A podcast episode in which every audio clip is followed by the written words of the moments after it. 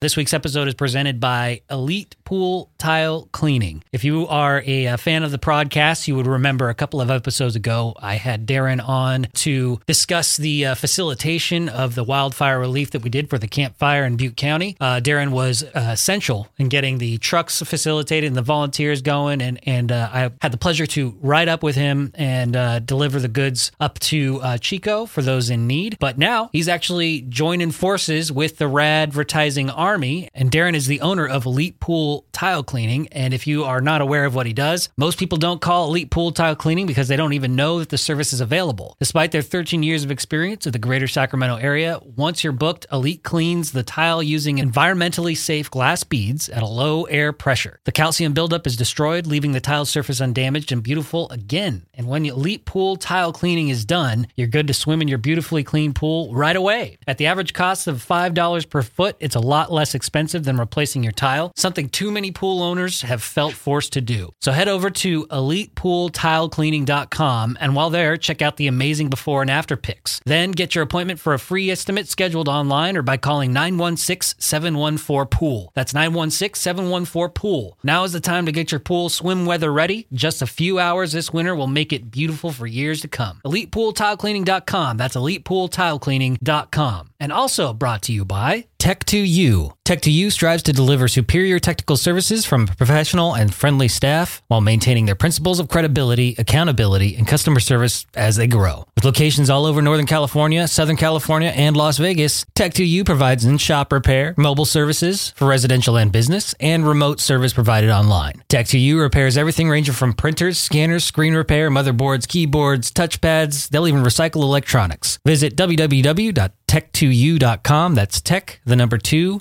u.com. Or call 888-340-8324. That's 888-340-8324 for Tech2U. The Rad. The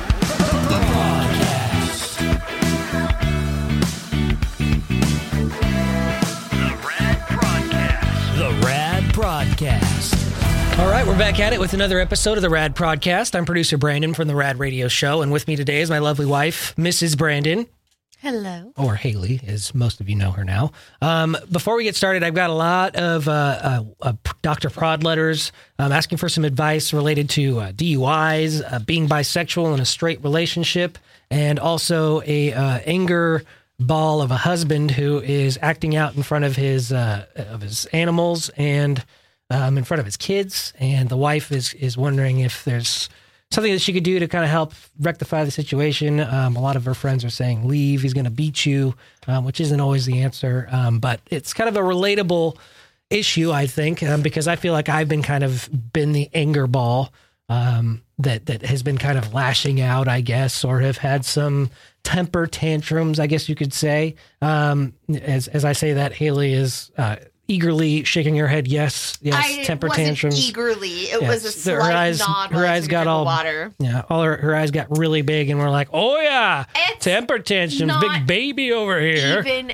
accurate. So we'll get Don't to all we'll get to all of that, including um, our review for the movie Glass, the latest M Night Shyamalama Ding Dong movie, um, and some other uh, shows, t- movies, entertainment related things like uh, my my initial reaction to Punisher season two from Netflix.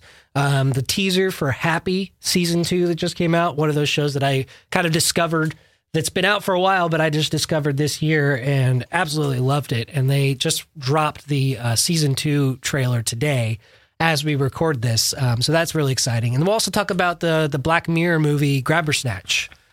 Bandersnatch. Oh, I'm sorry. Is do it you not? really? Do you, is that really an accident? Yes, yes, it is an accident. Yes, I accidentally say grabber snatch because Bandersnatch is so so close. It's just a slip of the tongue, if you Yeah, will. yeah. Love Um, the sarcasm. Can you taste it, people? And so uh, we'll, we'll get to all that. But first, I, I have to, I have a kind of a special announcement, uh, kind of a teaser. Um, I mentioned it on the air uh, a couple of weeks ago, um, but I did get confirmation that I can finally officially tease the teaser um, from Sac Spirit. Melissa and Brent, who uh, are from the Sacramento Paranormal Intuitive Research Investigation Team. That's why they call themselves Spirit. It's a little bit easier to say. Um, they they they visited the show a couple times. They've done the re- the uh, paranormal investigation here at the studio. They've done the paranormal investigation at the house, but now they're uh, they've actually recruited me to go on a investigation ride along. Uh, maybe a a uh, An uh, on-site investigation. I'm like a co ghost whisperer for go. them. Um, they're actually going to be doing something very exciting in the Sacramento area. I can't say exactly where or what or or uh, exactly when, but this this investigation is going to take place at the end of, a, of March. And uh, this is just a quote Melissa um, in a message she sent to me earlier today. She said, "We are confirmed to investigate a historic military location and help bring light to their story and history." And then we're going to help them with uh, trying to bring attention to the whole thing so that we could get uh, restoration funding and get their museum going. And we also want to tell the history and paranormal story. And they are delighted to welcome us in. Sac Spirit and the Rad Radio, Rad Podcast team will be there. Um, except for you. You're not going to be there. I won't be able to be there. Why can't you go? I'm throwing a bachelorette party. Oh, that's a good reason to miss it. Yeah. Yeah. It doesn't suck. You will be missed, but I will miss the event. I'm I'm sad that I can't be on location like that. It definitely, you know, piques my interest. Yeah. But I'll be uh, throwing some back with the ladies nice. in the Reno area. Good. Well, that that'll be awesome. So, um, while you're off partying with the ladies, I'll be whispering to the ghosts with Sac Spirit, and uh, the week of the event. Uh, so the week of that, that that week's broadcast, I'll be able to announce exactly what location, kind of give some of the history behind the location to tease it a little bit more, and hopefully bring some uh, bring some awareness and some attention to this particular location, so they can uh, get their needs met for restoration funding and get their museum going. That that sounds really fun. I think it's a great noble cause.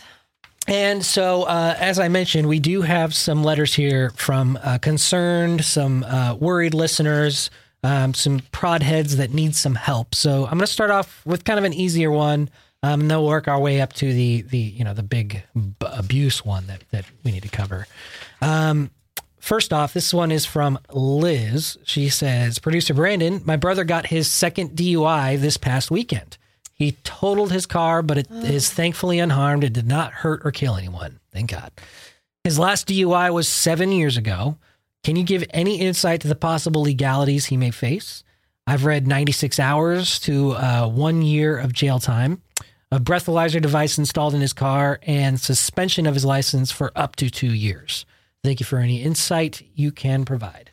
Well, uh, unfortunately, Liz, I do have uh, a history with this, and I've, I like to think that I've got about seven years now since my last one. About seven years uh, since my last one, so similar time Yeah. frame to uh, what your brother is experiencing, um, and it was my second, unfortunately. Um, both of mine were centered around uh, just having too much and not being responsible, getting behind the wheel, and fortunately, like your brother, not killing anybody in the event. Uh, my first one, I did end up totaling my truck because I fell asleep at the wheel. There's nobody there around me. I was like four minutes from my house, and um, Should have walked it. sh- well, the, the Shouldn't have gotten behind the wheel though. I shouldn't have gotten behind the wheel. My I drove a considerable distance, um, but it wasn't until I got about four minutes from my house that I had totaled my car. I called the cops on myself. Basically, said I crashed. Come get me, and I so I called the cops, and and that was my first. Had to do about six months of uh, community service after that. I did spend the night in jail that one night. Um, and I also had about a year of DUI classes, or um, they're, they're basically like court mandated counseling sessions, which are in a group setting and as, as well as a one on one thing. So you have like a certain amount of one on ones to a certain amount of uh, group setting classes. And it's they're basically the same thing. You go in, you check in with everybody, and you say, uh, where you're at in your either you're recovering or you're cutting back, or it's not really AA. It's more driven to help teach you the risks and um, uh, the choices that you make and the behaviors that you act on and how alcohol is related to all that. So it's kind of like a gamut of AA to driver's ed to uh, uh, health and wellness. It's kind of all that stuff in one, but it's all court mandated, and it, it, those classes actually did help me. Not the first time, because the second time it was about uh, three uh, three years, which is like kind of like the the uh, going rate. Two or three years after your first DUI, if you're going to get a second one, it's kind of like in that ballpark range. Um, and that second one, I, I just had a little too much, and I was driving my vehicle, and my tags were expired. And because my tags were expired, I got lit up and pulled over, and uh, I was just an idiot. And To this day, he's Fessed up to it. extraordinarily paranoid about tags and registration on the vehicle. well, wouldn't you be?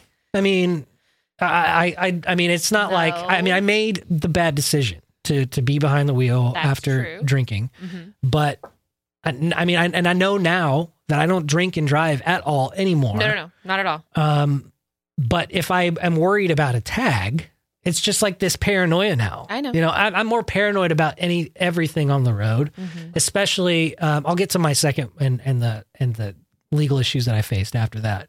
Um, but I, I was actually detained a year after the fact that I had actually served three days in jail for my second DUI, which is kind of like the standard rate for how many days three three or four days. So there's three nights, four days in jail um, after you get a second DUI, and that that, that whole situation was terrifying to me. I, I'm not somebody that belongs in jail, but it was something that I needed to do because, first of all, the law said so, and second of all, I needed to go through that process or or, or that that that uh, that punishment in order to truly understand the magnitude of of my poor decisions. Um, so, uh, but it was like a year later that I had actually been detained in the parking lot of the of the radio show Oh, it's station longer than that. because there was some paperwork that had uh, fell through the cracks that that said that I didn't do those three or four days. It was like three jail. or four years after. It was a year, like a year or a year and a half after you had like completed everything. all my classes everything like was finished. Like there was nothing that I had uh, mandated to me that I had to fulfill at this point. When- yeah, when- it was like, and it was the simple thing of a simple piece of paperwork from the lawyer. well, it wasn't the lawyer. Was so some- it was the paperwork that that, fell through the crack was Yeah. the proof that I had actually served those three or four days in jail. But the lawyer Yeah. had it. No, the lawyer the lawyer didn't have it. The lawyer helped fix the situation. The lawyer was the one who who got the ear of the judge that was able to release me That's that day right. because I was it's a really long and, and frustrating story. Like it's making my blood boil right now, but the cop was just doing his job, okay? I I, I was driving earlier on in the in the morning and they had to they ran my plate and I had a red flag on it and they pulled me over and I had to call everybody at the radio station and say, "Hey, they're, they're taking me in. I have no idea why. And fortunately, my paperwork for for my lawyer and all that stuff was easily accessible. So I called you, Yeah. and I had to uh, basically have you negotiate with my lawyer and try I to did. figure I out what to- everything happened. I had to call. And- That's why I, I'm. I'm pretty sure the lawyer had a copy of the paperwork, the proof that you needed, yeah, and he and and, and, he was scheduled to go into court that day at like 8 a.m. Mind you, I was calling it like first thing. Like I was in no way was I like I'll wait until this guy might be awake. I was calling right away, and he managed. He's like, I've got an in. I got to pull like a special favor. I'll call you back as soon as I can. And it was like what six? Was what you were in there for six hours? yeah. So Liz, none of this sounds good to you, and probably is not reassuring at all because sorry. the system is not perfect. That was a freak incident. That kind of thing doesn't normally happen. Yeah, so- everybody was very apologetic. my my paranoia is is valid because I I was haunted by my poor decisions even after I had done everything that I was supposed to do, paid all the fines, went all the classes, did the time, and I was still apprehended for stuff that was like a red earmark on my record. It has since been cleared. Everything's been good. Yes, like like Haley said, everything everybody was apologetic, but they were all just doing their jobs because simple paperwork wasn't filed. Now that leads me to my first tip of advice, and that is not only just the tip, but lawyer up. Get Yeah. a lawyer, retain it. Get somebody to help your brother at least make sure that everything goes through the way that it's supposed to. Had I not had that lawyer, I would have been in, in jail for an additional four days if not more, Just while waiting they for a transfer. while they figured things out. Yes, because I was taken to a jail that wasn't in the county that I was originally um, uh, apprehended in. Right. It was it was Placer you were picked up in. Yeah, in the- in the Sacramento County- warrant was issued. So they, because I was picked up in that particular county, and they have some sort of shuttle system that, that only takes place on certain days. I was going to have neither to. of the agencies like or talk to each other. I don't know about all that. I don't know what I what was told by them. but I don't know about any of that. But um, I'm just glad that they're there to do their jobs. Um, but had the paperwork gone through the the right way the first time, I wouldn't have had to go through this whole process. But anyways, long story short, lawyer up, get one. Just put one on retainer. Um, there's plenty of them in the Sacramento area that are uh, affordable, but you know, it- it's it's like you, you get what you pay for. But at least if you have somebody in your corner helping you out, it, it, it helped me out tremendously, and it's one of those things that I I I I'm grateful for because there it would have been a lot more difficult had I not had a lawyer on my on my side. I, I was going through the the the the court proceedings, like you had to be there. Um, at least the first one I was there for, um, because I just wanted to be there to represent myself and and own up to my mistake. Um, but there were guys there that were representing themselves, and they were just getting some serious sentences dealt to them without any sort of argument. And if they tried to argue, they were just shut up by the by the by the judge because it was just blabbling, you know, babbling Right. idiocy because they were just trying to state their case and say how they were right. Doesn't ever work. Lawyer up. Get a lawyer. Um, second of all, because this is his second, he can't expect to go to go to jail for at least 96 hours. I know that the mandatory sentence in Sacramento for a second DUI is at least three to four days um, after the initial night in jail that he got apprehended. Now, I don't know all the story or all the backdra- background or how much um, his BAC was. If he blew below the, the the legal limit, that's below 0.08, he might be able to fight some sort of wet and reckless. But because he has a sec, this is a second DUI, it will likely not work. Um, he'll still probably get tagged with the full DUI, um, considering that he's still within that 11 year mark. And I think that's still, I think that's still the uh, the timeline. If, if I think it's 11 not- years until sure. your record, or at least the the one of your DUIs is is like uh, uh, drop down a level. Mhm. Um, the severity of anything that happens within that 11 year mark um, is is a lot higher than if you know it's, this is your first offense. Yeah, and, Um, and expect what the breathalyzer. You're gonna expect that for at least a year. The ignition interlock system, um, as far as I know, like I said, this has been years. Thank God. This has been so far in my past that I, I don't really remember, and a lot of things have changed. But it's still fresh enough in my mind to remember that uh, the first year, first offender DUIs, you do get a breathalyzer. So with the second, you do get a breathalyzer, but you also will lose your license for a year um, with your second DUI. Yeah, and then once At you least a get your year. so it's the year you lose your license at least. Yeah. It, I don't know if legislation has changed or if laws have changed. Yeah, I was reading that um, they were trying to pass a law that all new cars have to come with a breathalyzer attached. I don't know about I don't all think that. that will ever Uh, pass, I don't think that's going to happen. No, but I'm just saying that kind of stuff is always, uh, you know, changing. We just went through our primaries. Like there's all or our, uh, yeah, it- it's just it's it's kind of always changing. So, um, it was a year of the suspended license, and then once you got your license back, you had to get the uh, what is it, the SR twenty two? You're gonna have to get one of those again, and then he could put the um the breathalyzer on the car which wasn't that a monthly charge or there was a charges occur like that happened with that right I'm sorry, what?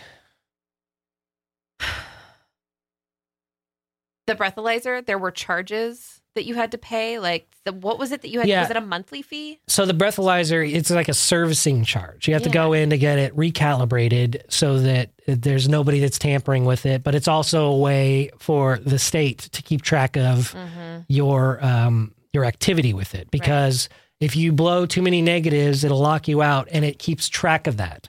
Um, so the servicing, you go in, it gets recalibrated. They report it to the DMV in the state. To make sure that uh, you're keeping up to code with it. And it's not cheap. None of this is cheap. You have to pay for the rental of the device. You have to pay for the servicing of the device, The installation. the installation, the the the, de-installation. yeah, the uninstallation of it all. That's the word I was looking for. You're just thinking about the D. That's all. Uh, hey, so And uh, so, you know, I, I think what you need to do, Liz, is just be there for your brother. Maybe give him some rides every now and then. Yeah. I, I got really familiar with asking people for rides, and I, I was a loser. I, I still think I'm a loser for a lot of the stuff that I've been through, but that's just my own battle that I'm dealing with. And, you know, we all make mistakes. It's, it's what we do on the other end, and it's how we we deal with them that that makes us who we are. So, Liz, just be there, be supportive for your brother. Maybe uh, help him with whatever alcohol problems he might be having. You know, we talk a lot about that on the on the podcast and on the show.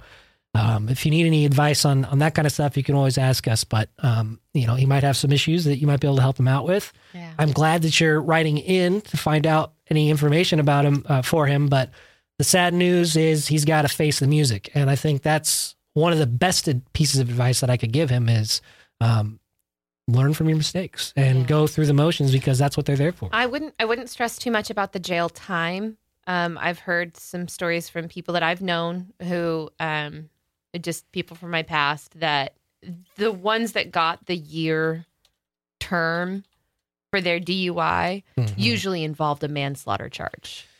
yeah, like and it, it's somebody either died or almost died in the crash or you know it, it would it's it's pretty severe something would have had severely would have had had to have happened that was severe in order to kind of push for that one year charge so yeah, and thankfully, Liz, your brother doesn't have to deal with any of No, that. Um, no. but because that would be a much more tragic story. it would be and a much more tragic thing to cover if we had to give advice on that. But that's not the case. Hopefully, your brother gets the help he needs and then he gets through it um, as best he can. And uh, don't forget that soap on the rope.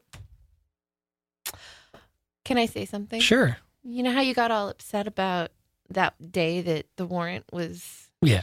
Yeah do you know what my favorite part of that day was What? the thing I remember most about that day was pulling up to the courthouse and that hug that we had. Yeah. Yeah. Yeah. So that, was, that was good. that was good. Not the best one. No, it's not. Uh, I mean, that feeling when I was leaving was was the best feeling, but to That's have what you I there, hold on to. to have you there, just was the icing on the cake. That just for me, like that whole day was so it was fucked off because it was completely out of our control yeah. and there was nothing we could do about it. So the best, the only way I can kind of like be okay with that day was watching you walk out and knowing that you were going to be going home that night. Yeah. That was uh that was a tough time. Thanks for uh, helping me relive that. I appreciate that. But in the best way I possible was trying to at give the you end. the pause. I was trying to was give you the silver lining for that. that was good. It's just man, ugh. seriously what? I just need to kick, stop kicking myself in the ass. Well, you know what? I'm gonna get. I'm gonna go to this one next, just because I feel like I need to address it, and it's only because it's kind of relatable, and I don't know exactly what my problem is, and I'm sure it just means I have to, you know, figure out a way to deal with my issues. But here we go.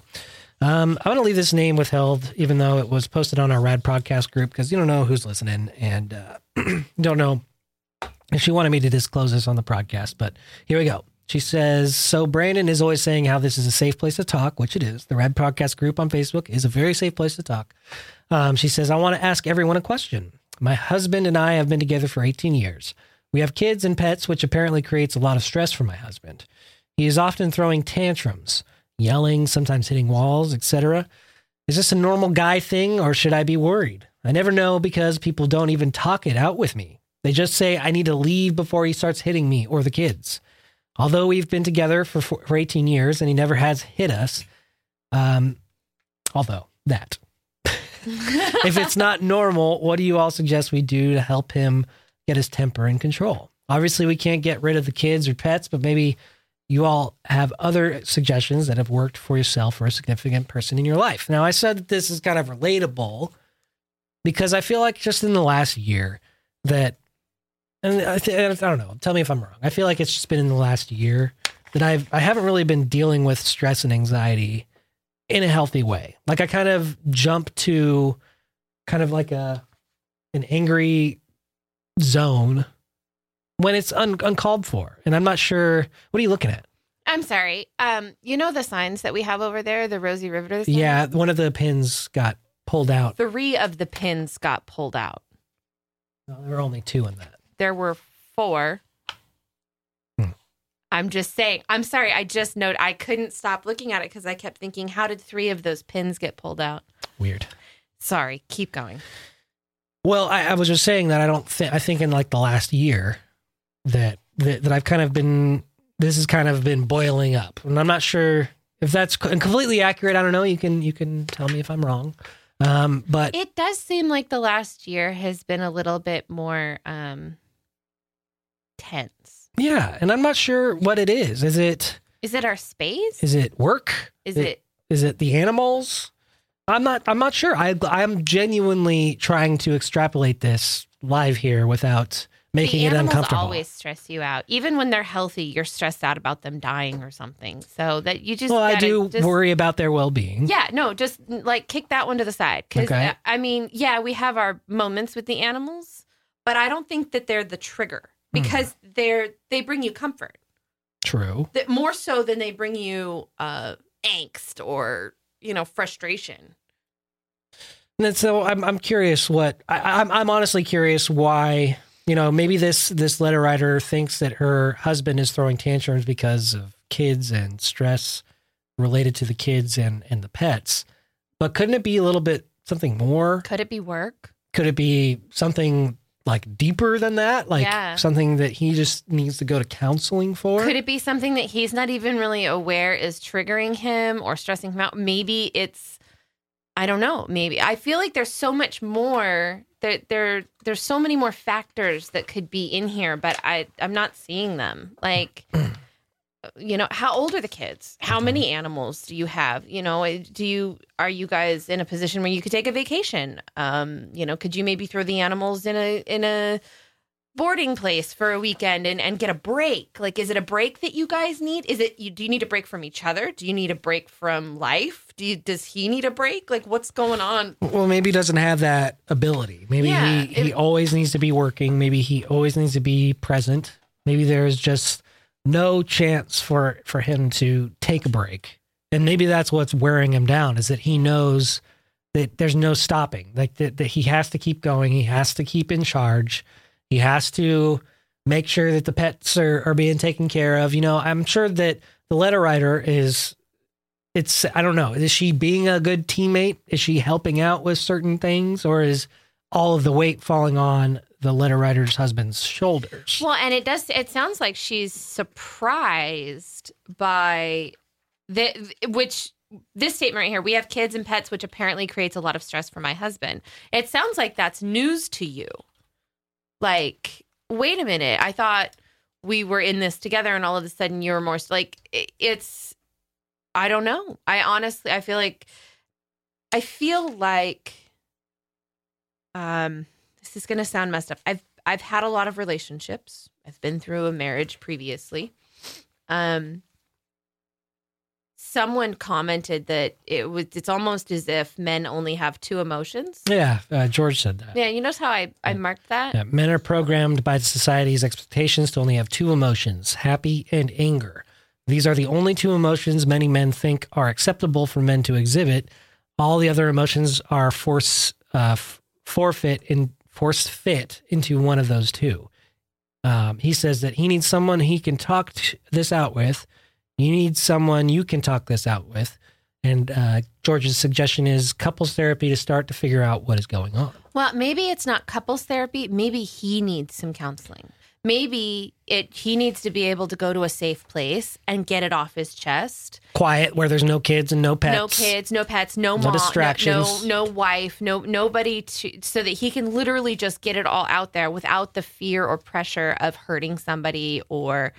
Um, but I, I wholehearted, I I hate to do it, but I agree with the fact that it seems as though men do only have two emotions, Mm. which as frustrating as this term is, I think that's the epitome of the toxic masculinity issue that's kind of being thrown around right now. Hmm. Because as a woman from the other side, we'll see men get upset about something and we're not. And we we go okay like let's work this out. Men see women get upset about something and they tell us to calm down. We obviously have different priorities as far as what we care about what needs to be handled and how we get angry or what we get angry about. It happens. Um the last thing you should ever do to an angry woman is tell her to calm down especially if you're a man. Let me tell you it doesn't work. You know what? Calm down. just yeah. Um and we we do all go through hormonal changes so you guys have been together for 18 years maybe he's going through a bit of a hormonal change Maybe that's what I'm going through. maybe i was just gonna say i think you're just pmsing so Yeah, but for a whole year, no but i don't know i don't know it's, it's you do go through a second puberty in your 30s, right?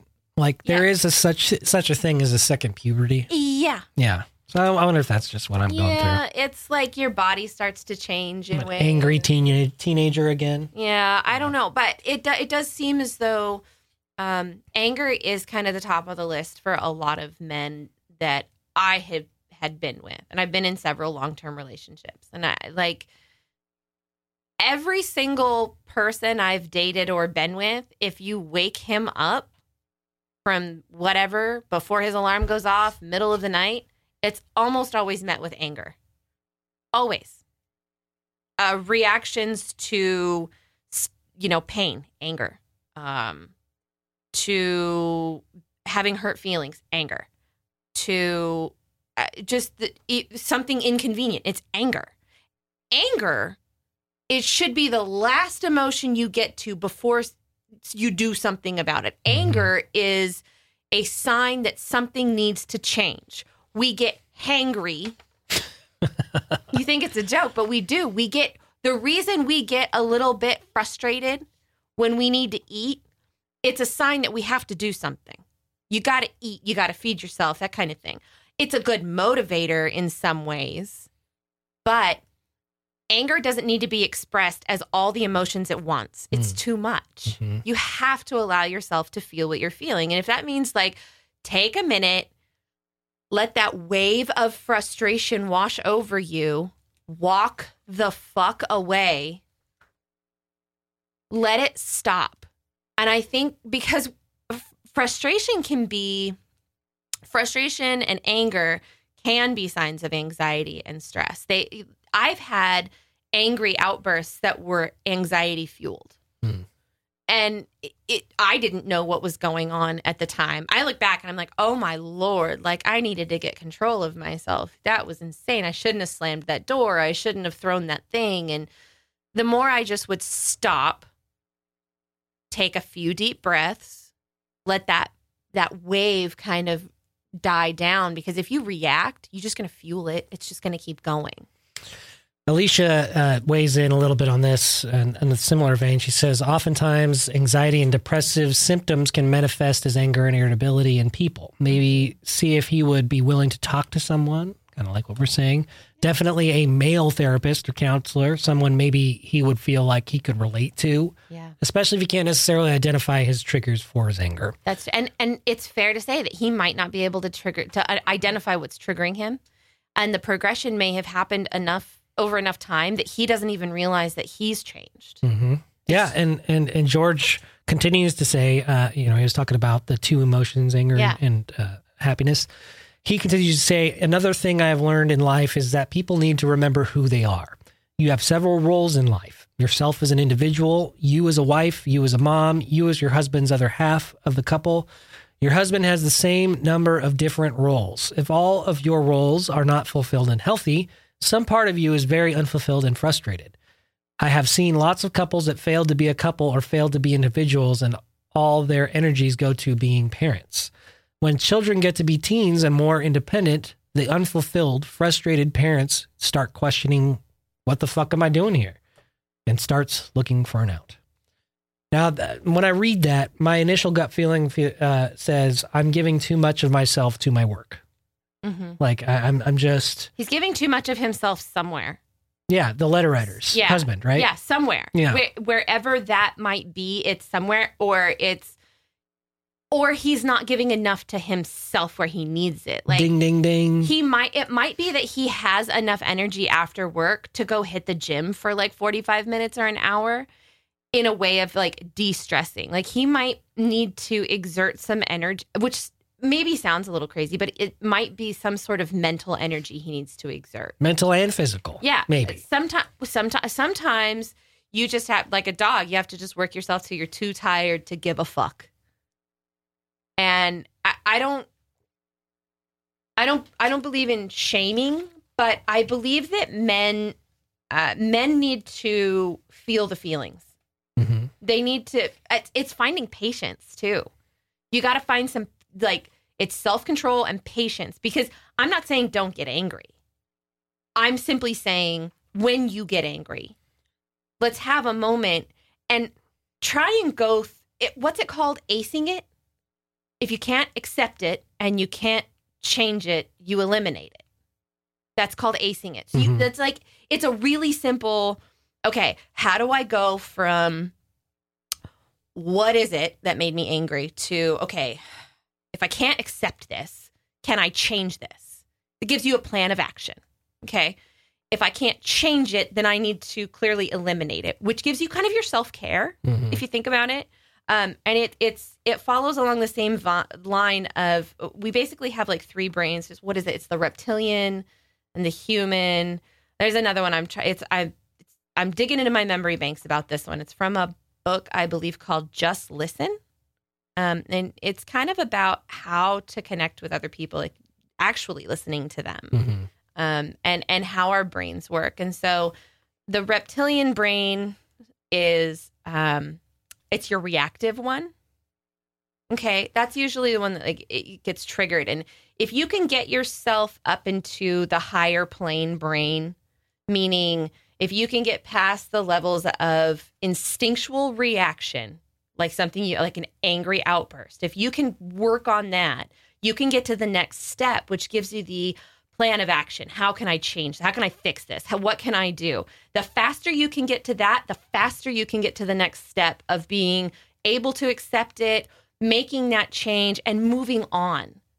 It's a it's a it's a brain train. You have to stop and train yourself. I've been doing this. I try and work on this. This is just proof that no matter how old you get, you're still going to have lessons to learn. Oh, always. Now, Rob posted a, a soapbox uh, recently about the how time marches on and how we're all aging, and uh, you know how the older you get, the less you care about what others think, and I think that there's a lot of truth to that. But I don't think that the lessons ever stop, I, and I don't think I think that they like the. Oh, sorry, Did you roll on Opie? sorry, I just squished our puppy. Oh my I'm sorry, God. Opie. Okay. I, I just don't think that we'll ever stop learning because I mean I, I thought that this was very relatable because I've, I've been feeling a change in me in the last year that I, I can't deny anymore that I'm just like I'm, I'm not an angry person.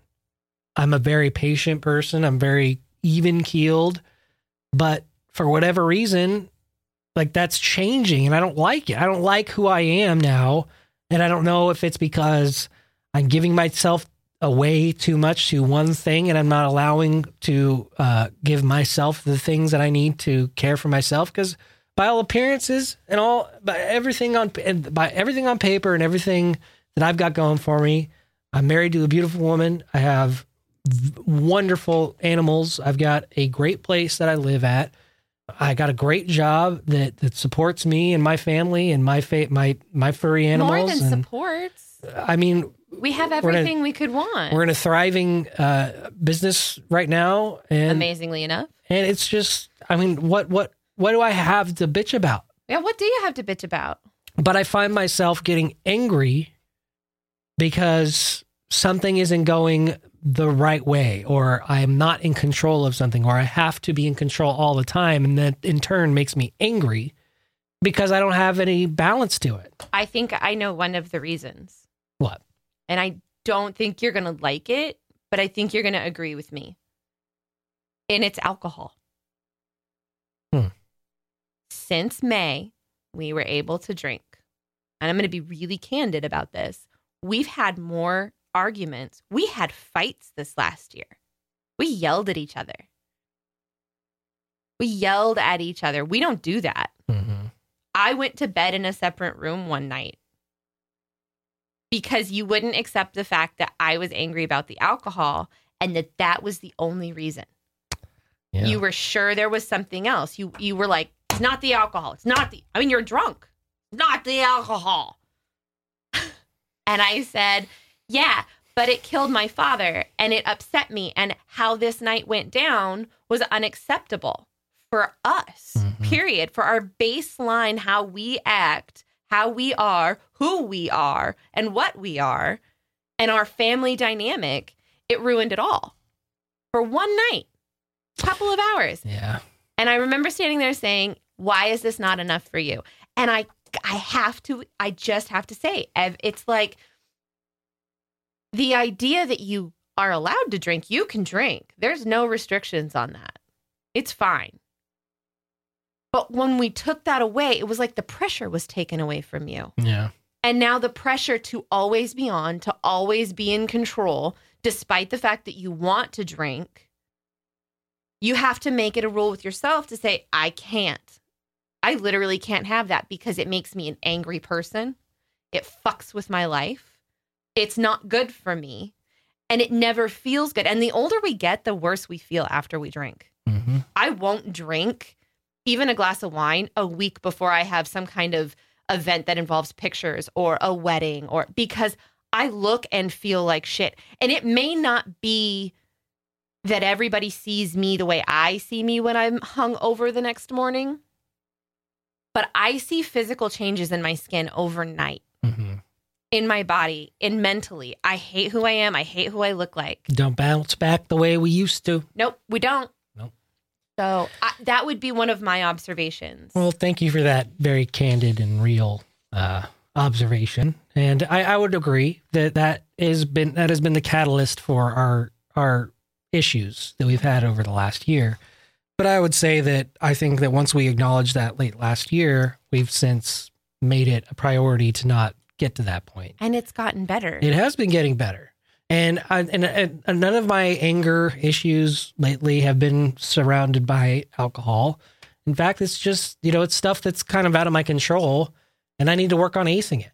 It's and uh, that the, these things that like these little phrases and tricks and tips don't work unless you put them into action. mhm. And it, one thing that I've been seriously neglecting is like my meditation, my gym time, you know, things that are healthy for me in order to exert or expand my my memories um or, or not my memories, but my my living yeah. I haven't been utilizing.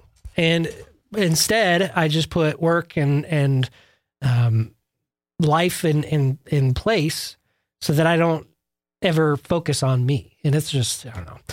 I, I thought that this was a very uh, relatable thing, and I hope that us just talking it through is at least given you some uh, direction, maybe to take with discussing this with your husband, letter writer. Um, your your husband clearly has something that he needs to get maybe get off his chest or talk about or get through. With your support, it could probably go a little bit uh, quicker. Um, and to Cody's point, he says, sit down without kids around, no pets, nothing to distract you, and ask him. Don't blame him or tell him what people have said or so and so suggested. Just remind him that you love him. I this is what I would do. Um, I would say to him, "Hey, let's uh, let's plan a night where it's just you and me. There's no kids in the house. Um, you know, it, maybe animals go to a, a place for the weekend. I don't know. However, you can clear the house. Maybe it's that you two go out somewhere. You get a babysitter, that kind of thing. And you tell him when he's calm and collected and and feels good. Uh, I just wanted to check in with you. Are you feeling okay? Are you feeling pressured? I understand that you know you've been really stressed with the kids and the the pets. Like, what can we do Mhm. as a family to you know alleviate that for you? Is there something going on? Or ask him these questions. Ask him, you know, not what's your trigger, but yeah. Ask him What would help? yeah what would what, how can we help you not not fix yourself not you know offer the help And be prepared for him to say, I need some alone time. I Yeah. need some quiet time. I Men- need some time for me. Or I need some more time with just you, wife. yeah I, I want to figure out a way so that we can get away for a night or not even get away, but stay in without any distractions with the animals and and the kids. And for that one, I have a wonderful suggestion that I try and, and make Brandon do with me. um, schedule an hour of intimacy uh, a day if you can. A day, every day would be great. And intimacy is not having sex. That's not what I'm talking about. It can be. It can be. It can be very intimate. Um, laughing until I nearly pee my pants with my husband in bed can also be a form of intimacy. Mhm. It really just boils down to having uh, one-on-one connection, um, y- y- no distractions, and seeing each other for who you are. Mhm. You know, he might need to find a hobby. He might need some things, but if it's if there's one way that you feel like you can connect with him a little bit better, give him an opportunity to talk about what's stressing him out. Men go into their cave when they're stressed out and they don't want to talk. Women want to cave. women want to pull it out of you yeah. because Then they want to go to their she sheds. yeah. Women, uh, as humans, we process what we go through by storytelling. So, you know, the recap of the day, you talk about it. How do you pray? So he might not even be getting a chance to process his days. Hmm. And as much as I hate to be like, you need to, you know, woman his ass down and make him sit and talk about his problems, do it in a way that he offers it to you. Do it in a way that it feels safe and good for him. So he, you know, he needs to be able to feel a little vulnerable with you, I'm sure. Maybe give him a whiteboard so he can draw some X's and O's and lay out the plays from that game that day. Are you going to take this seriously? Yes. Yes.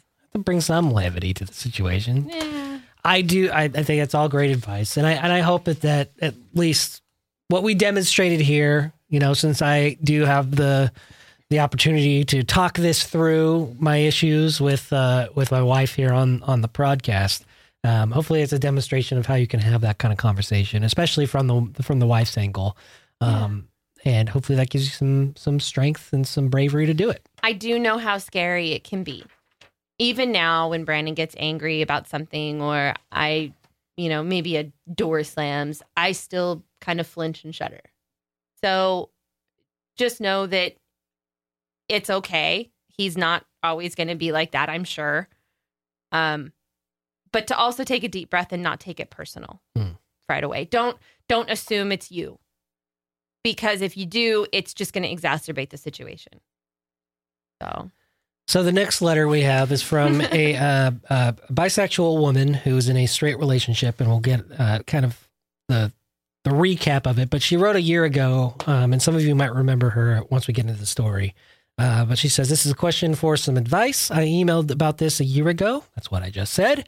And boy, have things changed. I am the bi wife interested in a poly marriage. We have a great life, 14 years of marriage, 18 together, with four kids. I came out about three years ago to my husband, uh, to my husband's response, quote, I already knew that. Now I'm realizing more and more that I'm not interested in him anymore and leaning more towards gay than bi. So we talked, right? Cause, right? Cause communication is what, what it's all about. And he agreed that we should both start seeing other people separately. This is the poly I'm interested in. I love him. I really do. He's my best friend. We've been through a lot, and he's been here for me through it all. We equally don't want to lose our family structure, but I have to be able to live my real me. So now I'm in the middle of a relationship where I love my husband, but don't want to have sex anymore. And it, it just isn't appealing to me. And he does. This is something that if I told him, I know would crush him. How much should I communicate? I know it will hurt him. And that's the last thing I want to do. He hasn't started dating yet, but I have. How do I find balance? How do I be the real me without crushing him? Our kids are amazing creatures, and I don't want to separate our family over my desire to be me. And I can't wait until they're grown up 14 years until the youngest is 18. But I cannot be honest with my husband about this one silly thing. Help. Any advice is great. I'm, I'm, hearing some conflicting things, especially with the the idea where she says, "This is the poly I want.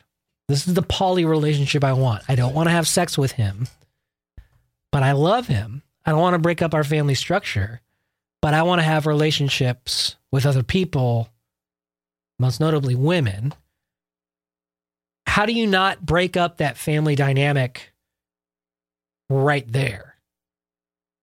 With the need with the need to have somebody else because you have no desire to have sex with your current partner.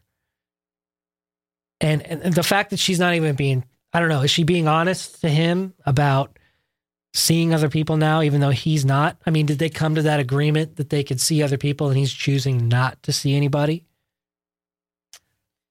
Um, no, I think it just, I think it's easier for women to find. This is going to sound really weird, but I think it's easier for women to find the poly partners Hmm. than it is for the men. Right. I picked one out of a crowd. Right. unfucking heard of. The one time I actually am the one that that like spearheads that adventure or sexcapade as we like to call them.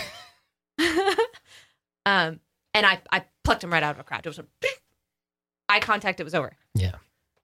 So maybe it's easier for women.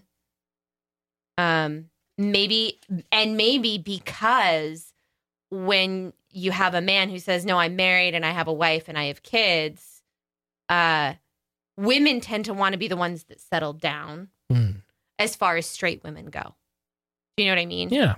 And it may also be that 18 years together total, that's almost 20 years of being in a monogamous relationship. Hmm.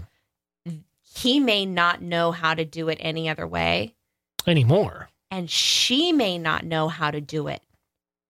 How Hmm. to have because it's hard. So it may be that you're not built to date other women and be with your husband, but rather you can sleep with them. Don't get too attached. Hmm. And don't get confused with lust. Lust and love are both equally as powerful. Lust can fuck you up. It'll be gone in 6 months to a year. And it can it can destroy the other part of your relationship if you're not careful about it. Mhm. How does your husband feel about you falling in love with a woman? Is that something you discussed? Is that how far you wanted to go? It sounds like he's he's already been aware of her um that side of her. Right, but I But know I'm in- aware in of that practice- side of you. Yeah, but in practice is he okay with it? Right. And in practice, is she okay with him being with another woman? It sounds like it. It sounds like he she's almost like, "Hey, I don't want to have sex with you anymore. So if you want to go have sex with somebody, great." That's the way I see it. I would venture to say the first time he has sex with another girl, she's going to have an instant reaction. Really? Like Yeah, a negative I- reaction? I don't know if it'll be negative. It might spark her to want to have sex with him again. Really? Yeah, I Something instinctual? like like they like it's almost like men have to conquer and and spread their seed to as many people as possible, but when it comes to a woman, is it like reclaiming that's my man. reclaiming that Yeah. seed? Okay. I, I I wouldn't be surprised if that was kind of a reaction. It's just when Hmm. human brains are weird. We do weird things. Well, clearly she she is she's wanting to have uh you know I, I guess relationships with with women while being married to the man still. Um, but he, she she doesn't want to break it to him. I mean, I, I'm having a I'm having a, a kind of a disconnect here. It's like saying that I'm not attracted to you anymore, but I still love you. It's a hard pill to swallow, Giggity. and it and it could change the dynamic of your relationship. Um, But I feel like the the change is already in place. yeah, and and it, it's almost like you've been honest to him this far, and he's been accepting of you this far. I mean, it, it's it's just I think you just have to get to that point where you have to pull pull the trigger and be be your true self, but do it um do it. You don't want to do it like just just right away and and pull the pull the um you know that magic trick where you pull the Oh, the yeah the, the tablecloth and everything stays still. Because right now, if you just did that right now, everything would fly all over the place. yeah. Like, especially, especially since it sounds like you kind of been doing things behind his back, which kind of makes things a little bit more uncomfortable. But it sounds to me that the understanding is that you are allowed to live the life you want to live. You just have to be honest with yourself and your partner, the man, the, the your husband. Um, we live in a we live in a society now where it's almost like it's normal for kids to grow up with multiple parents and and it's kind of funny because it reminds me of the the latest season of Future Man where they go back to this parallel universe and this warrior guy from the future gets placed into this alternate reality of his you know present day in the future where there's a bunch of wives and husbands Oh, yeah. in one habit like in one the home unit. yeah. And it's really funny. And we'll, we'll talk a little bit about it here in a little bit. But um, the idea that it's kind of going that way is, it, it sounds a little bit satirical, but it's almost it's got a lot of truth to it. I mean, we got a lot of um, open marriages, open relationships. Um, a lot of people who who who co-parent with other parents because of uh, you know broken homes, But this isn't unusual. and this isn't a broken mean, thing. I'm like, not saying that you're going to have concubines, but those family units have existed for thousands of years. That's if you true. look at other cultures, it's not an old idea. it's not an old idea. It's just not a Western American, British, whatever, you know, Eastern European idea. It's it's just different. I I, I the family dynamic in the Western household, the Western world household. Mhm. I don't mean like old West. I mean us. It, it's so different from the majority of the world. Yeah. We kick the babies out of bed before they choose to go out of bed, um, which is a strange idea because basically we kick them out of our bed, but then we expect them to cohabitate with another human as an adult. So they have to relearn how to sleep with somebody else in the bed. Do you see what I mean? Yeah, There's the- this- but the, the co-sleeping thing doesn't always apply to all parents. I, am not. I'm not saying it does. It's an example. It's an example of the extreme independence we force upon our children and ourselves. When in reality, we need to come together because when we come together, we succeed. So the I think the direct question in that letter was, how do I balance? Where do I balance? There's a lot of questions in this letter. But I think that that's the most important one because she is there's already the ground rules in place. You can go see somebody else, I can go see somebody else, but I don't want to ruin the family unit. How do I balance? It's about prioritization. Again, Mm-hmm. we we go back to prioritizing the necessities. What's the necessity? Family unit. right. who's or, most or important? being mom. Who's right? Who's most important in the family unit? Mom and dad. Right. First of all, let's get that out of the out of the way. The providers. the providers, most important people in the relationship. Mhm. And then after that, your most important job is your children and your household. So, are you going to allow somebody who hasn't built 18 years of this life with you and your family in and take any of you and your priorities, you know, you away from your priorities? And, you know, what I feel like there needs to be some consideration for what type of polyamorous relationship you want. You say this is the polyamory you want, but how deep do you want it to go? Right. Are you talking about polyamory or polygamy where you're marrying other people? in the same household and not keep, on- not keeping yeah. it separate because uh, the way that I read it is she wants to go have fun on the side but still have her family unit. And so maybe the the compromise there is she designates specific weekends Exactly. to okay, well, mommy's going to go hang out with um, Aunt Karen. Yeah. Fun Aunt Karen. Right, fun Aunt Karen, um, and and maybe that's the compromise because Maybe. clearly, but you you uh, that's very sage advice is that you want you need to make sure that whatever this extracurricular or this um, whatever this is for you to be true to you doesn't compromise what you have going on now. Exactly. She she does make a great point that you know she she doesn't want to wait until all of her kids are moved out because it's 14 more years until the youngest is 18.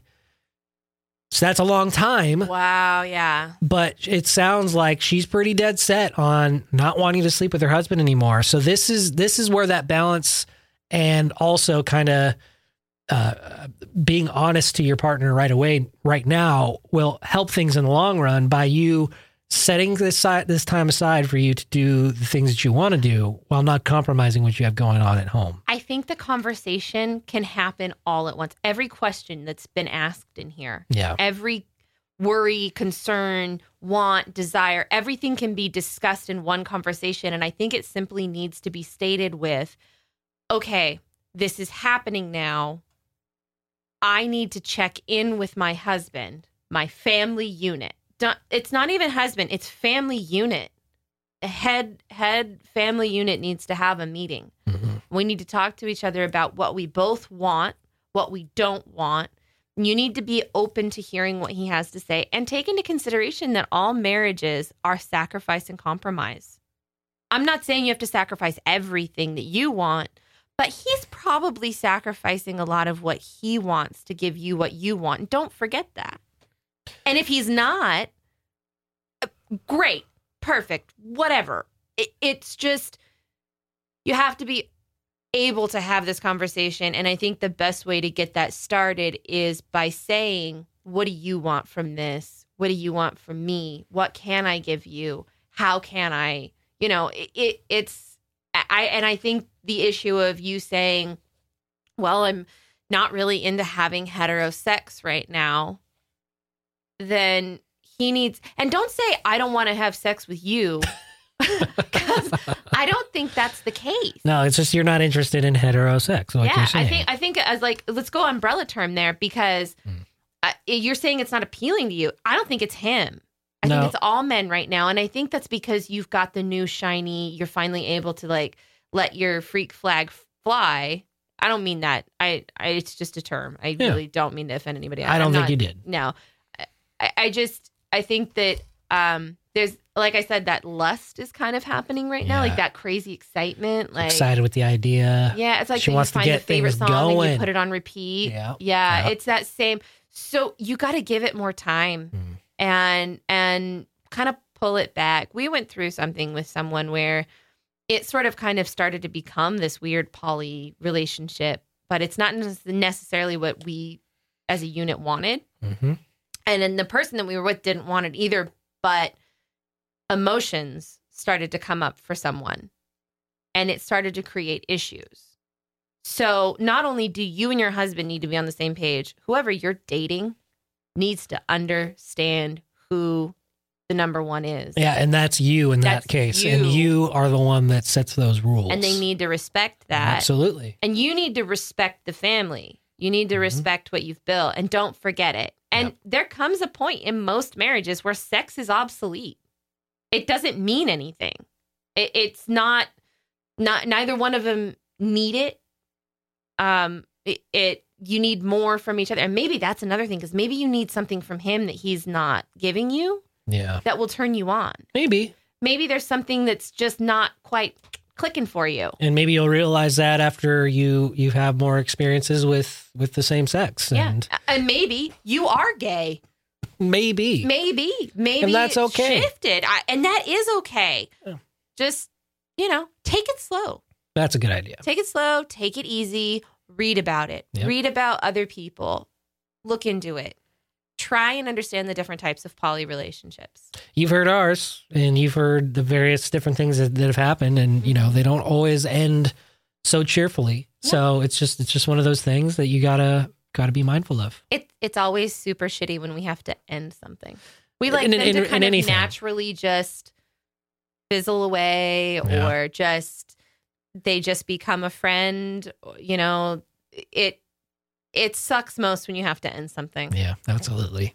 It's like breaking up.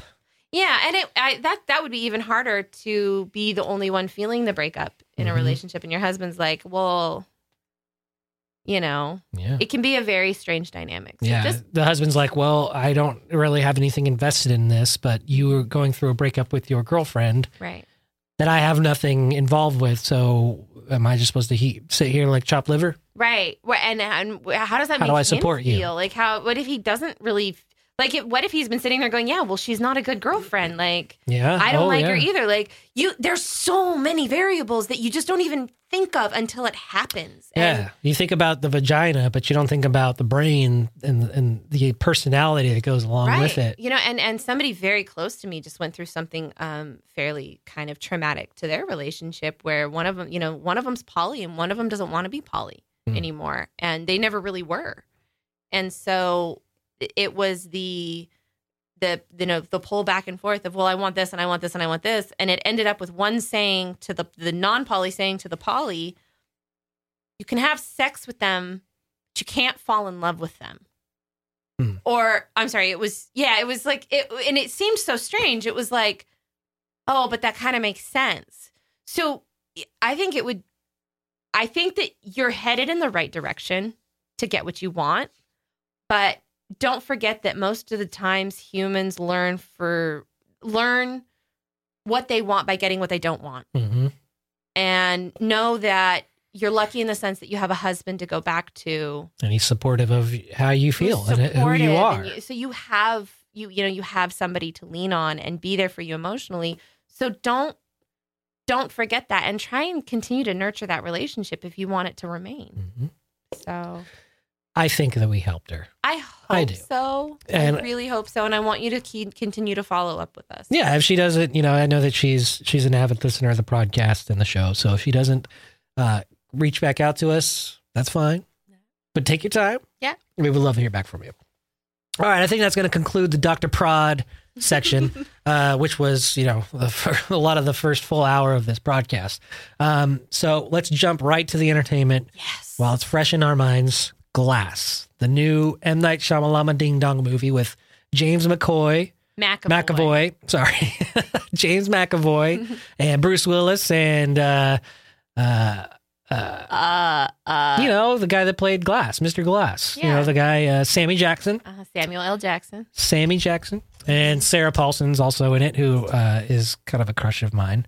Um, but James McAvoy is another crush of mine as well. That guy can oh my act, god, dude. I want to nibble him up one side and down the other. especially in glass. He get ripped for that Oh. role, man.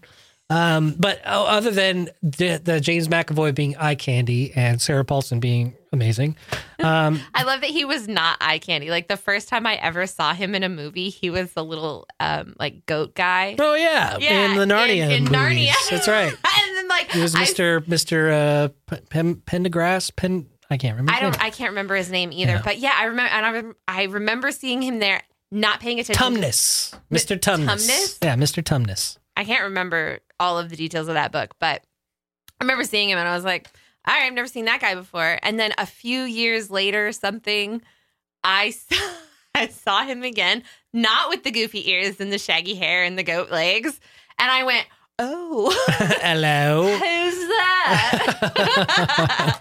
I was pu- picked up a, uh, Yeah, pulled up a picture of Mr. Tumnus, and yeah, he looks ridiculous. Nothing but get hotter and bulkier Yeah. and beefier and, He's gonna be be. he's gonna be in the new It movie.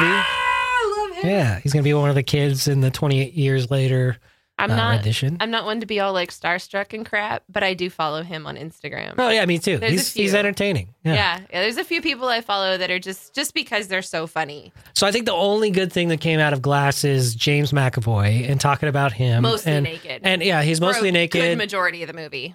he does uh, show off his range of acting by playing.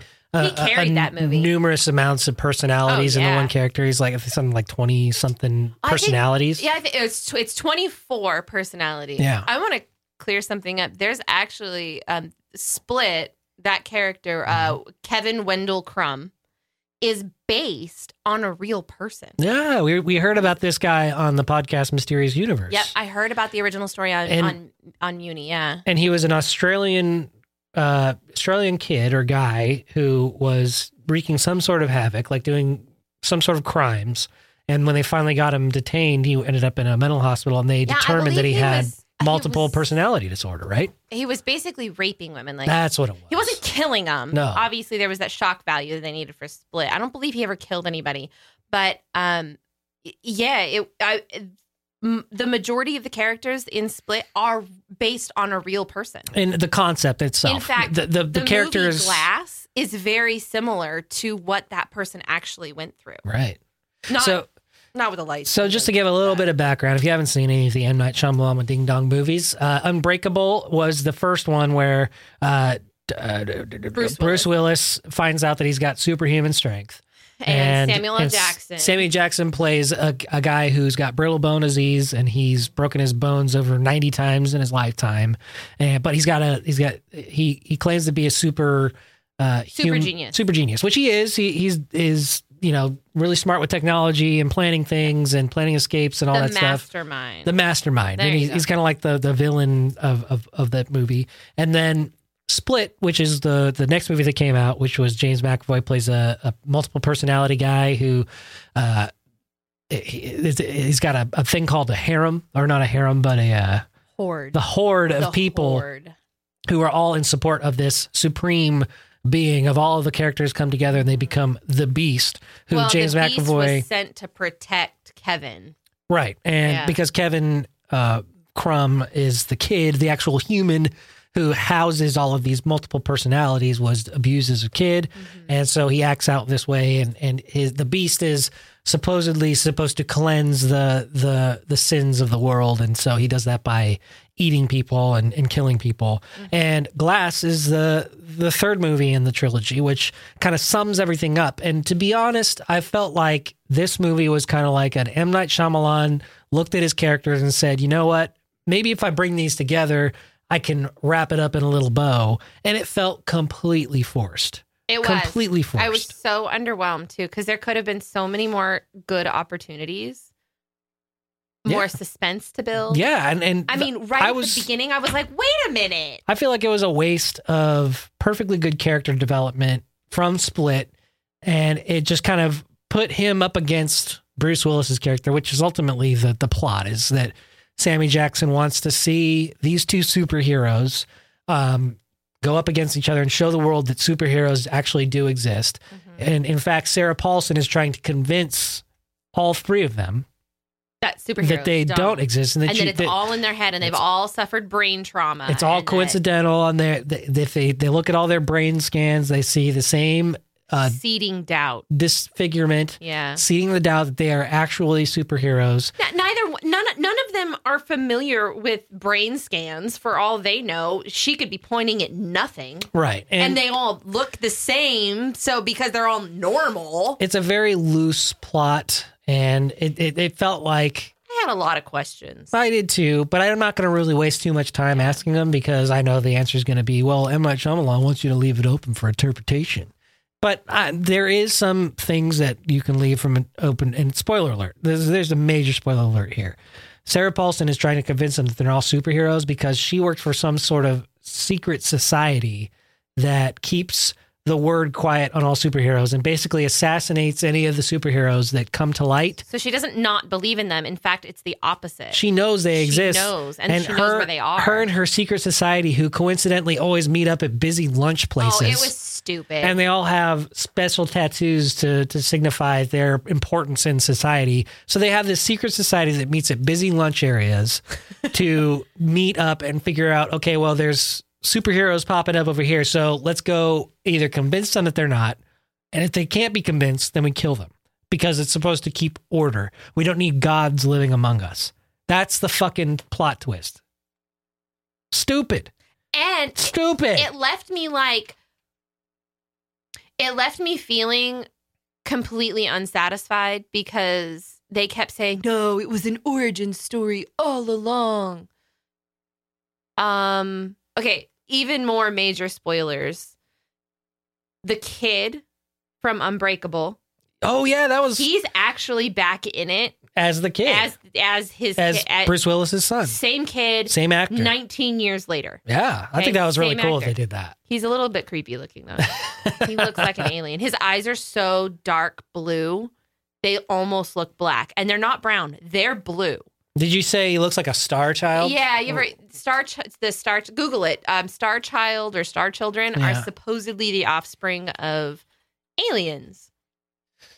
Star Children or Indigo Children. See, I told you. Yeah, you were. I said I was pretty sure you were. Go to like the images. So they they appear like they have alien type, Very dark eyes. very wide wide eyes. Uh, very small mouths. Very small noses. Yeah. He, he Yeah. just I don't know I, like like a gray like you know like the grays right like yeah, gray referring to the gray head, the, gray aliens. Yeah. you know with the with the really big eyes and the very Mhm. small mouths and the very small nose so I know that sounds fucked up because he's not an ugly guy No, he just has those He's- dramatic He's got such dramatically dark blue eyes that when you look at him it's like it's almost like they're black so cool. so I I want to be a star a- child. that was a little distracting yeah. Other than that, honestly, we don't need to dive too deep into the No, movie, but, But what I was saying was, they kept saying they said at the very end, "Oh, it was an origin story," but it left me with nothing. yeah. Did the kid have Bruce Willis's powers as well? no. The chick that the the what's her name from Split? She had a major role in this movie. yeah, but she was just trying to reveal that there was still good. And in, she in did. the in the multiple personality. she did. She made you feel compassion for um for Well, he- McAvoy. She brought out the original guy who Yeah. was being protected by all the bad personalities. Yeah, she and she really brought him out. Like Yeah. she allowed him to like come forward and like you know enjoy a moment of Yeah. life in the light, as he likes to put it. But if that were the case, then like whose origin story are we watching? I think it was a collection of all three of them. Is what the what it was. It just was too. It was. You were right. It was forced because we could have had an Unbreakable um, sequel, and we could have had a Split sequel. No. If he had just stuck with Split and left the superhero shit out of it, we would have had an amazing psychological thriller. like Split was. Yeah, we absolutely. Didn't, we didn't need it. Yeah. We didn't need it. I was excited. I thought that it, on the heels of a of a good, decent uh, Yeah. M Night Shyamalan movie, because I think we were talking about it after after the movie. I think the the only great movie that he did was The Sixth Sense, which is the original one that kind of put him on the map. But then Signs is the second best Yeah. that he did. All the other ones are just complete garbage. Right. So he had. Uh. So he had Six Sense, Signs. Signs, and then Split. Yep. Those, were are the his- best. it- Those so the it- best. you guys, it's one every decade. That's all he gets. Not a bad track record considering It's how many movies he does. terrible track record. Oh yeah, yeah, but you know, Yeah. it's it's M Night Shyamalan Ding Dong. Everybody's gonna go watch it. Oh, and for he the has, twist. he has got to stay the fuck out of his movies. His cameos that's his are thing. more. No, that was what's his face's Stan Lee's thing. Well, he didn't make the movies. He was like the artist or The, the, cameo, yeah. That that No. was the Marvel thing to keep Stan Lee the involved. cameo, the cameo in the movie is Stan Lee's thing. Leave it with Stan Lee, for God's sakes.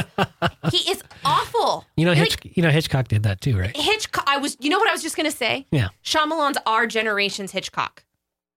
Yeah. Well, okay, hold on. I maybe it's Michael Bay because of his obsession with uh with fucking Fox. well, I think that and I think that's where you could draw the parallel. Yeah, Hitchcock was obsessed with Tippi Hedren Right. despite her horrid acting. Right. So Megan Fox's, Fox Megan uh, Michael Bay's Tippi Tippi Hedren. Hedren. Yeah. Yeah. I've said that for years. Google it. Jeez. Louise.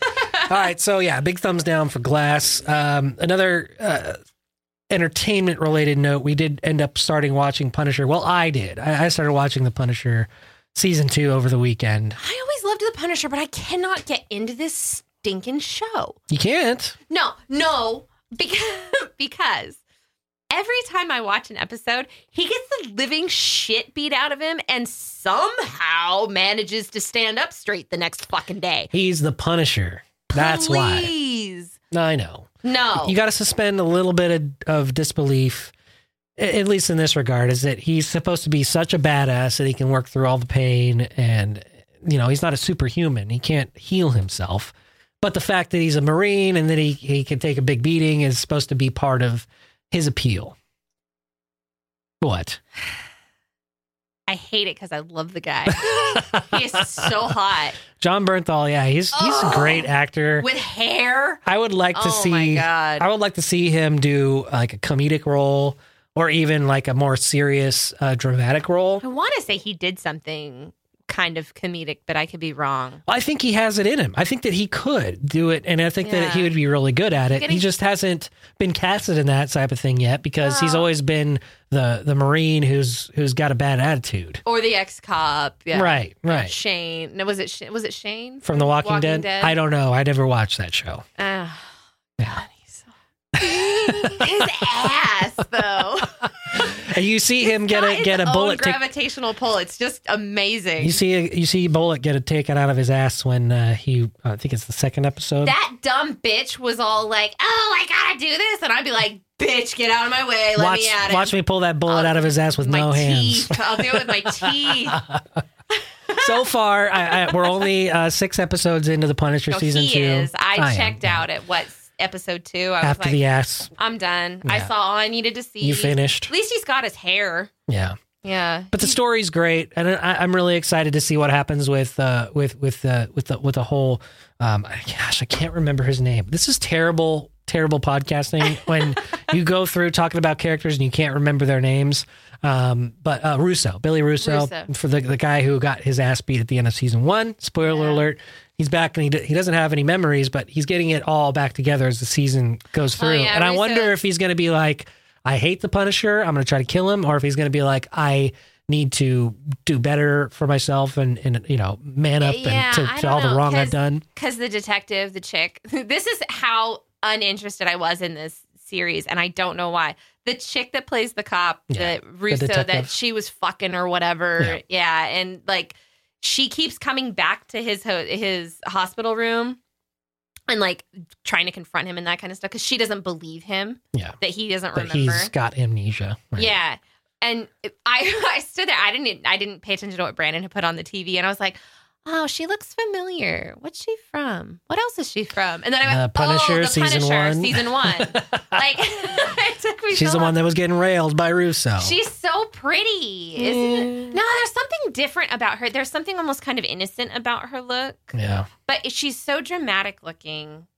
I just wish her Different. hair was longer. I think because it just makes her look a little weird, but she's got like the little freckles, and she's just really, she's just so pretty to me.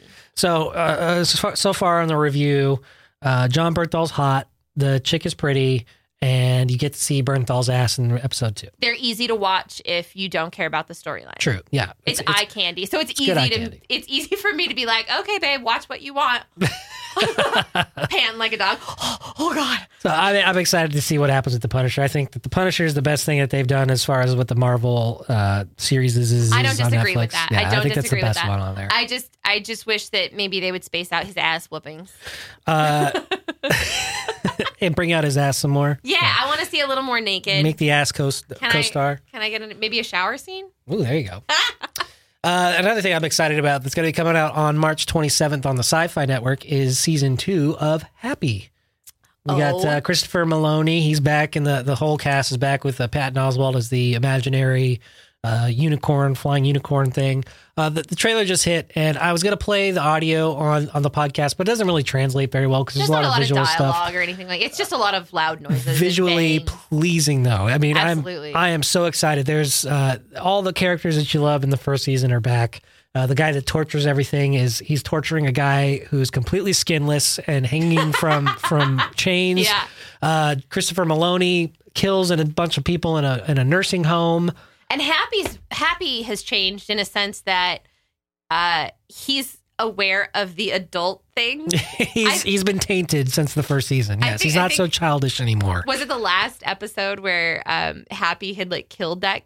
He had killed another He killed another imaginary, imaginary character. friend, and it Yeah. like and and Meloni looks at him and he's like, "I know that look." Yeah. The first I killed you killed somebody. Did you? What'd you do? And oh my god, I laughed so hard. But now, so now, Happy has this a little bit more. Um, he's not cynical, but he has a better understanding of the adult world. So Yeah. there's an extra additive, added layer of humor with the whole like, oh, no drinking and this and that. Like right. he has this wider expanse of knowledge, and I'm really looking forward to seeing how he applies his positive outlook to all of it. Yeah, he's he's a he's a grown up version of an uh, imaginary now. Yeah, and it's gonna be fun. the whole theme is surrounded by Easter. Uh, the first season was surrounded by Christmas, so this one is around Easter. And the same creepy guy who was abducting children in the end is is still the bad guy. There's really no spoiler there, but uh, if you go want to check out have the trailer. Just look up a happy season two official trailer up on YouTube. I think really it's going to be amazing.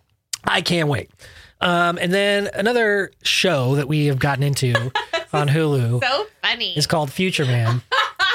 and it- it's so out there. It's so great. Speaking of Sixth Sense, uh, Haley Joel Osment plays the the bad guy in season two of Future Man, well, which he sort of plays the bad guy in season one. kinda, but, okay, he, he plays kind of more of a tertiary character in season one. Well, yeah. Well, no. okay, back up. Future Man. All they basically are doing are jumping from different timelines and different timelines, trying to fix something. right. And by the end of season one, they think that they've done it. So season two opens in like their future. Their present Their- day. What they think is supposed to be like, that's going to be fixed. But what they realize is that all they've done is they're not jumping in time. They're literally just jumping timeline. right. So they're not changing anything. In fact, they've made things worse. Just like Back to the Future, you know, Yeah. one, two, and three. exactly. And, and it's just like the the show Rick and Morty, where Yep. you have a bunch of parallel universes, and once you get to the point where there's so many parallel universes that you've created that you've branched out, it just creates absolute anarchy. Mm-hmm. And honestly, if you haven't gotten into Future Man, watch it from season one. be open minded and be aware that it's going to be campy. It's campy, but it's But also funny. hilarious. It's extremely It's violent. It's vulgar. The, Oh, yeah. the the comedy in it is perfect. I mean, the writing in season two is so much better than season one, but it, it was still good in season one. It's just they've gotten so much better Yeah. in season two. Yeah, for sure. And it's surrounded. It's surrounded by this character. His name is Josh Futterman, or Future Man. Um, he plays this video game at the beginning of season one, and he beats it. And by beating it, he has uh, revealed to the future that he because apparently this game is like some sort of training course yeah. for you to be able to defeat these What's things called the Who's the actor that plays Josh, um, Josh Futterman. I think he's the same guy that uh, was uh, in the Hunger Games. Peeta in the Hunger Peeta Games. in the right? Hunger oh Games. God, his name's escaping me, and it's so sad because but he's a great actor. Josh. Hutchinson, Josh Hutchinson. Hutcher, thank you. Hutcherson or Hut- Hutchinson. Hutcherson. Let me let me double check that here. Um, he so Yeah, Josh Hutcherson. Hutcherson. Yeah, yeah, he's he- hilarious. He is. He really is hilarious. And one of I think one of the best things about it is so there's uh the the three main characters are Tiger Wolf. Tiger is the girl. Tiger is the girl, and Wolf, is, the, is a guy. the warrior guy. So Yeah. warrior girl is Tiger, warrior guy is Wolf, and then Josh. And he is just a video game playing little like Typical millennial. white boy. yeah, lazy Yeah. guy. He's he's a janitor in the first season for a company, and you know, ultimately he's recruited by these the the two warriors, Got Tiger and Wolf from the future. It's got a very Terminator esque Oh, yeah. kind of feel to it, especially in the first season. Yeah, Ti- Terminator, Back to the Future, Mm-hmm, all those lumped into one uh, with like 80s themes mi- mixed into there. And it, oh my God, I can't, I I, I'm going to do it zero justice trying know. to explain it. I, I so here's the thing. I was really hesitant because Hutcherson was in it, and I was like, um, "How good is he?" And then you watch the first episode, and I was hooked. I was absolutely hooked, and it is by no means does it live up to any of the standards that I would watch a show like. and it reminds me of, um, I think it's basically like Tiger and Wolf were raised in a world or lived in, In a a world, without like written um like language like books and stuff like written language was like forbidden or things like that Yeah. like so, so they, they're kind of dumbed down. they sound like they're really stupid Right. but they're not Yeah. like do not let the fact that like tiger likes to eat cats It's a delicacy where they live. right and Yeah. or like the puppy thing like when they replaced um when all the puppies went extinct and they replaced them with robots she's Mhm. like well yeah i'd be angry too you replaced a viable food source like or what was it when he called the um the space wagon to the blinky blinky spot in the sky Oh, yeah. They're talking, talking about stars, so spaceships. for them yeah. so spaceships are are space wagons like yeah. everything that they say, if you just really listen, they're saying the same thing. They just have a different word for it. And it is, it's like when kids named things like uh, Danger Noodle is a snake. Yeah. That's them. They have like kid, almost kid communication level. The, the writing is is brilliant. It's not all dumbed down. It's Not just it's just it's really quick witted. It's it's very funny. very funny. Season two just dropped a couple weeks ago. It's it's they drop absolutely a lot of hilarious. puns. It's just, if you just, just pay attention, it's just funny. It's easy to get lost in. And finally, speaking of things to get lost in, um, our new obsession with the show Black Mirror, Oh, the Lord. anthology series on Netflix that w- has been around for years. Say goodbye to your weekend if you haven't watched Black Mirror. It's so good. And I, I, I, I mistakenly said that there's like mul- like 12, 13 episodes per season. I was absolutely wrong. There's like two or three, maybe four per season. When we got to the last episode, it was like way earlier. Wait, than I where's expected. se- where's I was season like, two? What's happening This here? is season three. They've already gotten through it all. Yeah, It- no, it's incredible. so good. In fact, I, I think it's it's worth watching over and over again. Um, but the the big thing that came out over the holidays was the choose your own adventure version of Black Mirror called Grabhersnatch. Bandersnatch. Sorry, he does that. Bandersnatch. He does that on purpose, you guys. So Black Mirror Bandersnatch is uh, centered around this uh, video game uh, creator who wants to build this game based off of this choose your own adventure book. And um, this is set in the 80s, so it's all, you know, flashback to the 80s. And he goes into this company to pitch his idea. He ends up getting the idea um, uh, approved, so he's going to design this game. And all the while, while we're watching this show, you have to pick the outcome. It starts out from the beginning, like one of the opening scenes shows the the, the main character, the the game designer, go into the kitchen and he's talking to his dad, and his dad offers him two different types of cereals.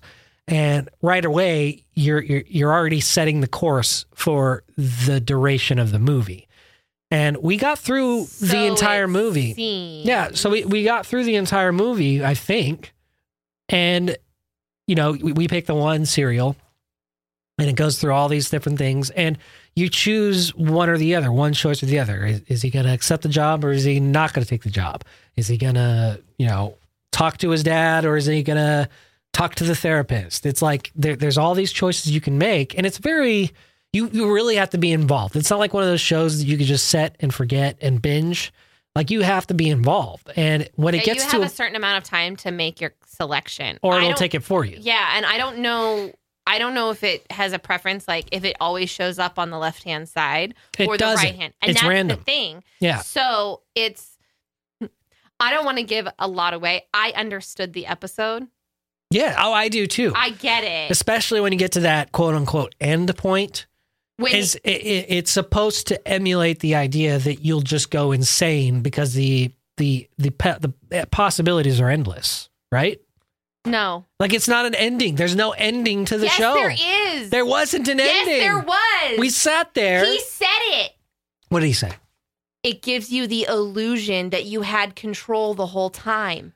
Uh, mind blown. Black Mirror broken. Because it didn't matter what selection we chose. Like it actually told us we chose something wrong at one point and took us like it he- did. And he said he, you like choose poorly. poorly. And then like he had a dream and he woke up back to where we had to make a different decision. Right. So Like we had to deny the, the job. prem and the premise of the whole show was he's building basically he's building the video game like the show that we're watching where you make Oh, the yeah. choices. yeah. But there were too many choices. And so he couldn't the, the software couldn't even keep up with it because he kept building and building and building and it couldn't do it. So he he figured out he needed to scale it back to give the illusion that you had control, but the outcome was always going to be the same. Mm.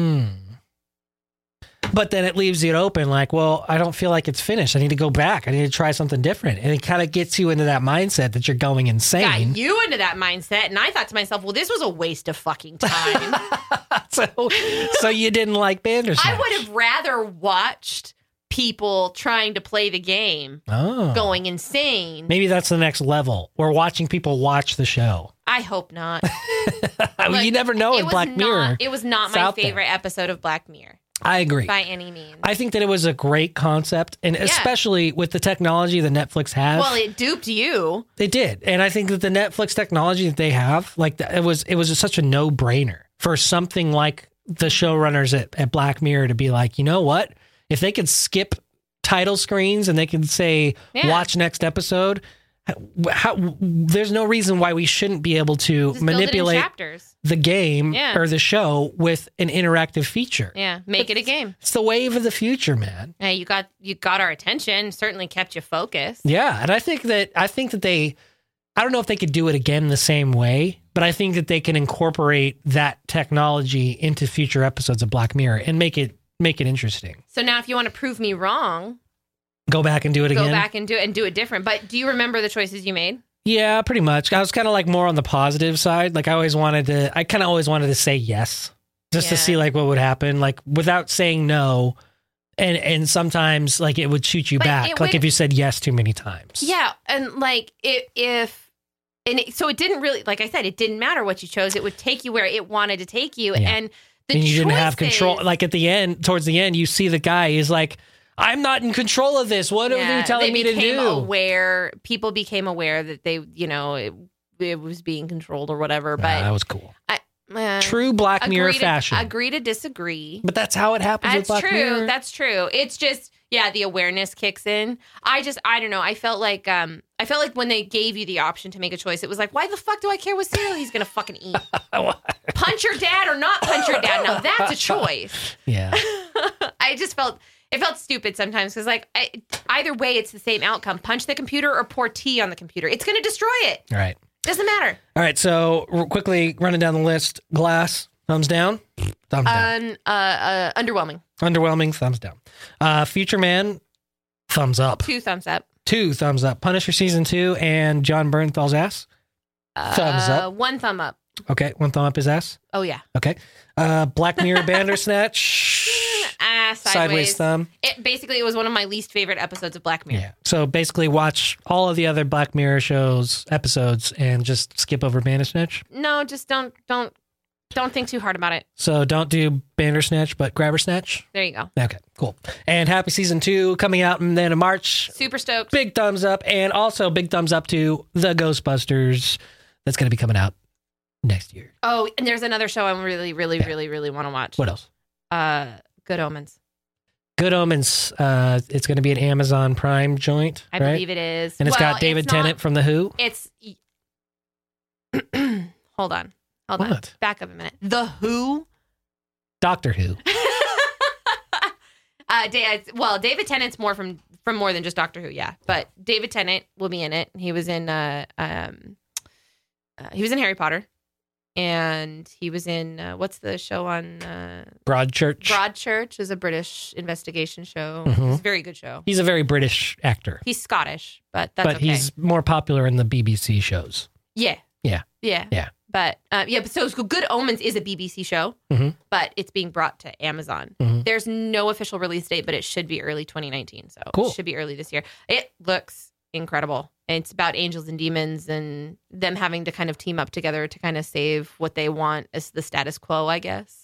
Can't wait to watch it, especially because it's kind of in the similar vein of American Gods. It's on It Starz, is. and that's coming out soon. And that I'm I'm excited. I'm a little reserved about that because I know Gillian Anderson won't be there and Yeah, a lot of people that were that were a part of the first season, especially like behind the scenes, all the writers and stuff, kind of yeah. jumped ship. But It's- hopefully, it'll still be good. I saw the preview. It still looks pretty good.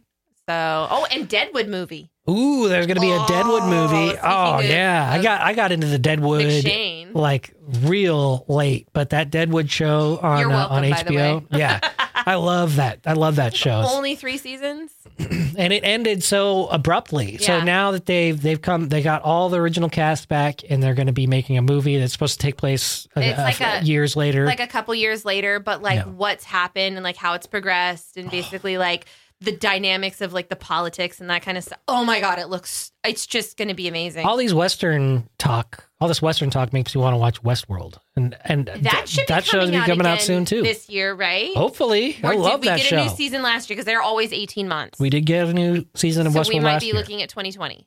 Maybe I haven't looked into it. we'll have to. I, I, you know, I'm itching for like a Western kind of. Do you want to go do a cattle drive with me? Yeah, let's, Let's do go it. to Wyoming. Let's do. Let's pull a City Slickers and go do it. Let's do it. All right. While we go book our, our trip to Wyoming and our cattle drive, uh, I'll leave you to uh, the ending of this podcast, and uh, we'll see you again next week. Namaste, bitches. The rad